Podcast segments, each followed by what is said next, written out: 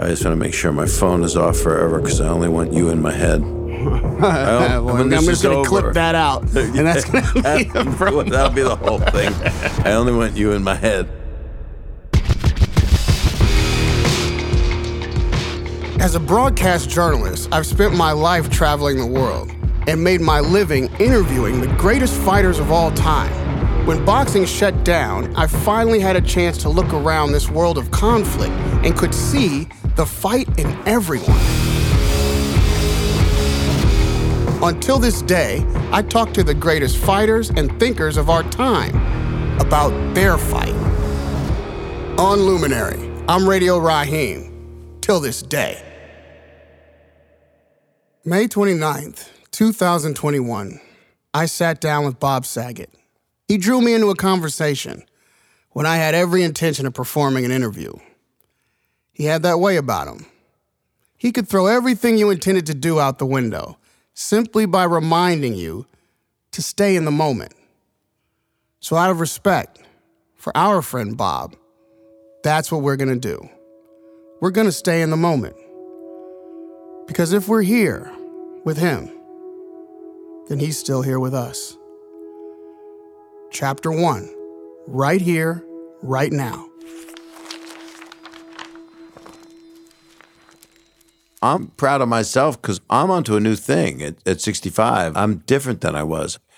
Yeah, we're all rethinking what we said 20 years ago, 10 years ago, four years ago. I'm not even rethinking it. I just don't have the same way of doing humor or conversation. I guess therapy, having three kids, watching people pass away in the past few years, mortality, all that stuff has fortunately changed me to my kids tell me, "Dad, you're you're different. It's so nice to watch you grow." At 65 is such a milestone. I hear more frequently than people having these epiphanies and understandings of life at 50. Eh, People are getting afraid at 50, and at 65, they're settling in and actually harnessing the wisdom. I know a lot of people, and I know you do, that get afraid at 30. And I was loving getting into 30 because I, I didn't want to live in my 20s. I was so depressed. I was just working at the comedy store, always, but I was hanging out with all geniuses who liked me. And I, I know it because I was in a Richard Pryor movie. Rodney Dangerfield put me in his first young comedian special. And all this shit happened, but I was really sad and on the road and went, why am I not on a sitcom? Why can't I get a movie career? And then I did a movie with Richard, and then that kind of gives you confidence, but then you get the uneducated view of life and think, I'm never going to work again, you know, as soon as you do a gig. And then I knew some people like Kevin Costner, who was, we did the groundlings together. And that's a workshop we paid to take. And he was cut out of the movie The Big Chill. He was in the coffin. They just show like his hand.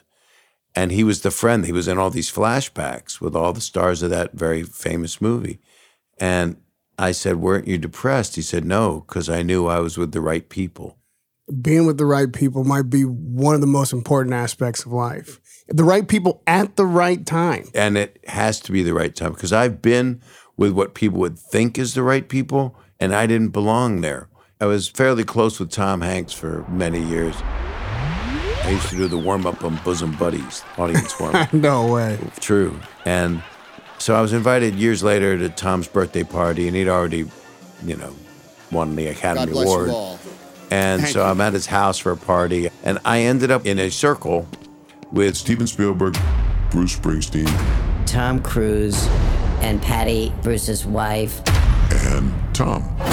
And then we had shots of tequila, and Michael Keaton ran over to me and said, How the fuck are you standing in this group? and I said, You know, I don't know, but I can't leave. so Tom's talking about his private jet, and I didn't have a private jet, and Tom flies a private jet. And that's about being with what you would think is the right people, but it ain't the right time. And oftentimes, there'll be those gatekeepers that are like, What the fuck are you doing here? Which I was fine because I'd already been on TV. I'd had my shows were in the top 10, you know, but I'm here with, but that's the high school of show business. And that's the, you know, you think you're accomplished if you know famous people. I was 20, you know, 21. So I didn't know them. And now I stay away from people. I don't. I'm not a star fucker. I drop names a lot. I do that bad. I mean, I just did it, and I'm doubling down by dropping names of people that probably didn't want me in their circle. So that's even more uh, self-deprecating. But that is the high school society of Hollywood.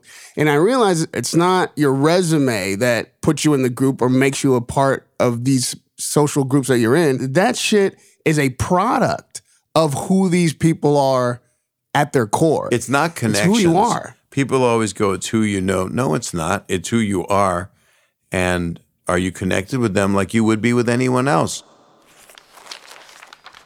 the kind of relationships that you have that allow you to put these benefits on and all that would make someone think this guy must be third generation Hollywood. He must have grown up in a Hollywood family and have all these connections. My dad was a meat executive with a supermarket company. We didn't have any money. I lived at home during college at Temple University. Went to film school. And what what area did you grow up in? I was born in Philly. At four, I moved to Norfolk, Virginia. It was all because of my dad's supermarket chain was moving him around. And then I went to Encino, California, uh, just to learn materialism. When I was 14, I stayed there till 17. It was real hard. I didn't have any friends.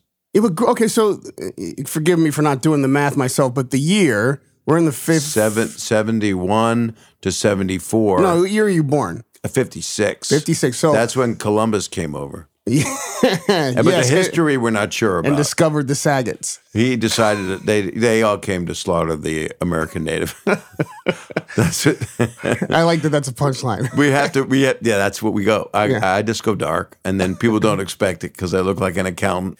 the world was so different then. And the reason I say people would think that you grew up in a Hollywood household is because you're so easy with it. I didn't know you personally all these decades, but like most, I knew of you, and you never were a rigid guy or never had any kind of issue I, ha- racially. or I understand the issues, and they upset the hell out of me of what our world has always gone through and what humanity's always gone through. But I was not raised to see anything but people.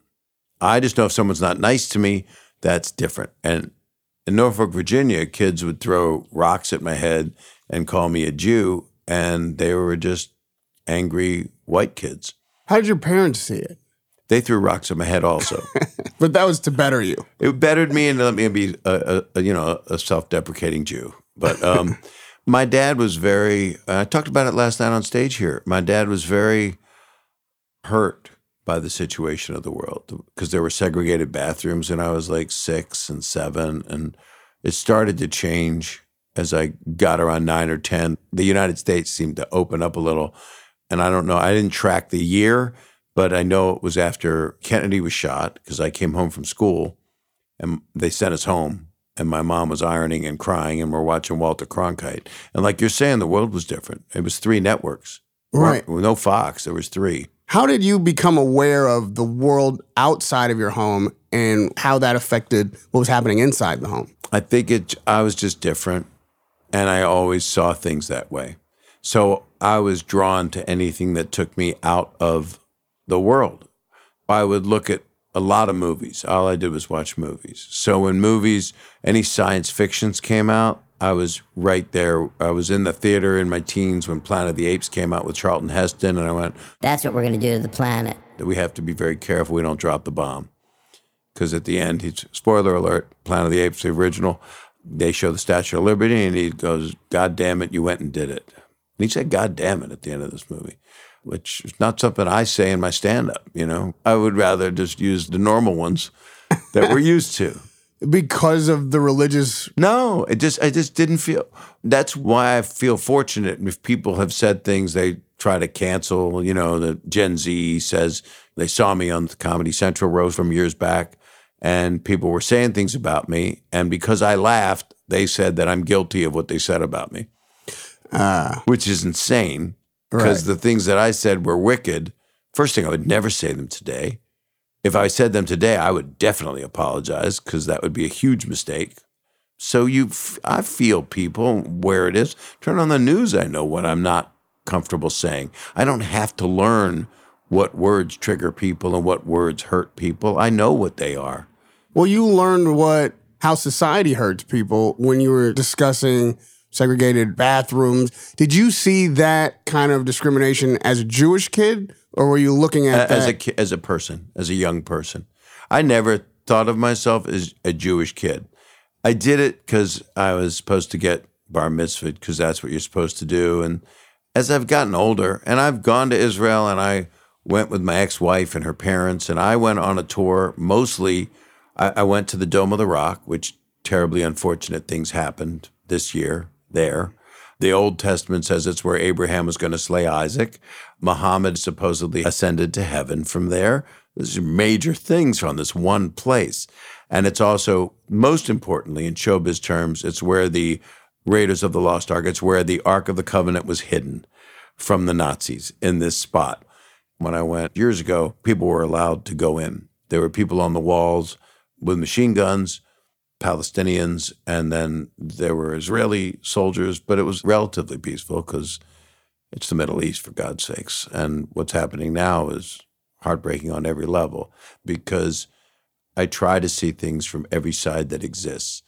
And that, you know, nonpartisan is just a foolish word. That's not, it needs to be said, but it's, mm. for me, it's just about caring about all human beings.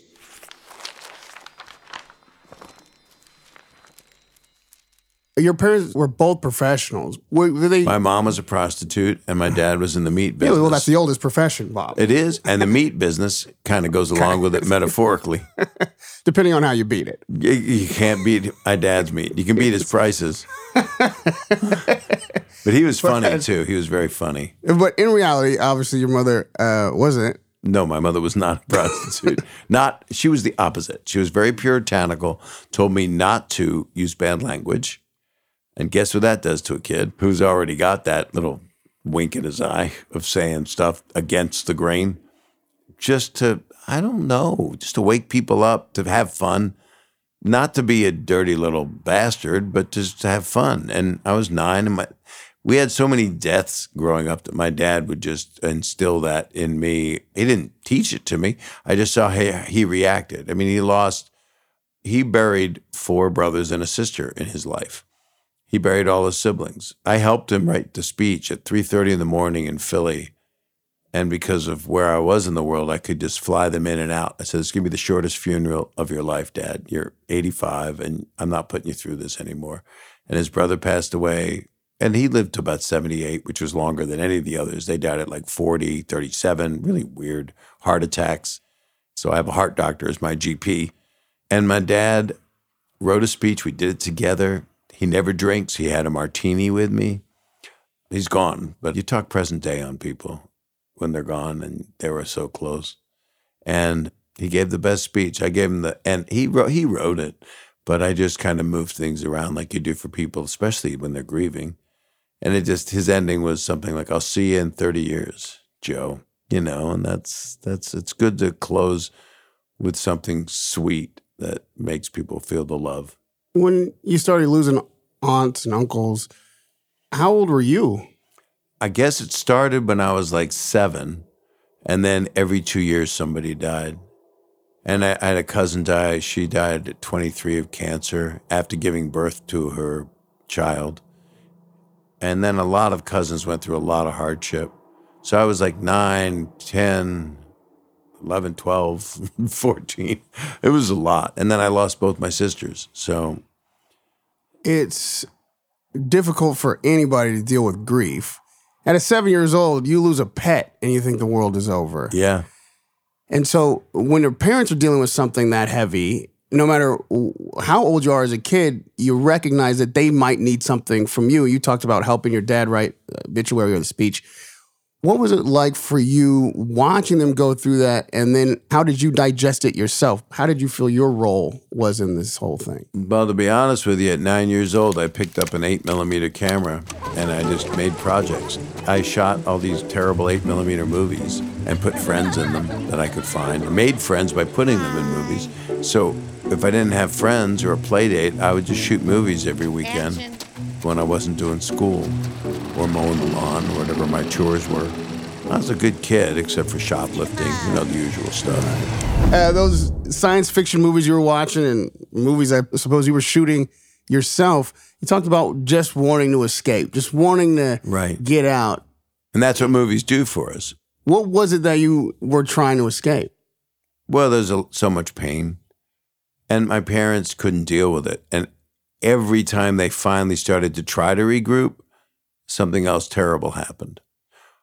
And then one of my sisters got this disease, scleroderma, in 1994. I was not really successful yet. It was like a year or two later that it started to happen for me. And then I made a TV movie about it in 96. So I think I was on, yeah, I was working with ABC. So they let me make this TV movie with Dana Delany starring in it, kind of playing my sister called For Hope. And scleroderma is this weird disease. So I've done over 30 years of benefits and we've raised over $50 million for the Scleroderma Research Foundation. It affects mostly women and they, you can die from your lungs, pulmonary hypertension. This is an autoimmune and vascular disease, but it's more prevalent than you would think. So uh, it's my, one of my life's work because my sister died at 47, that one. Oh, That's the best part about being an only child, man. You don't have to worry about losing a sibling. yeah, but you have a different relationship with loss altogether. And What losses did you have?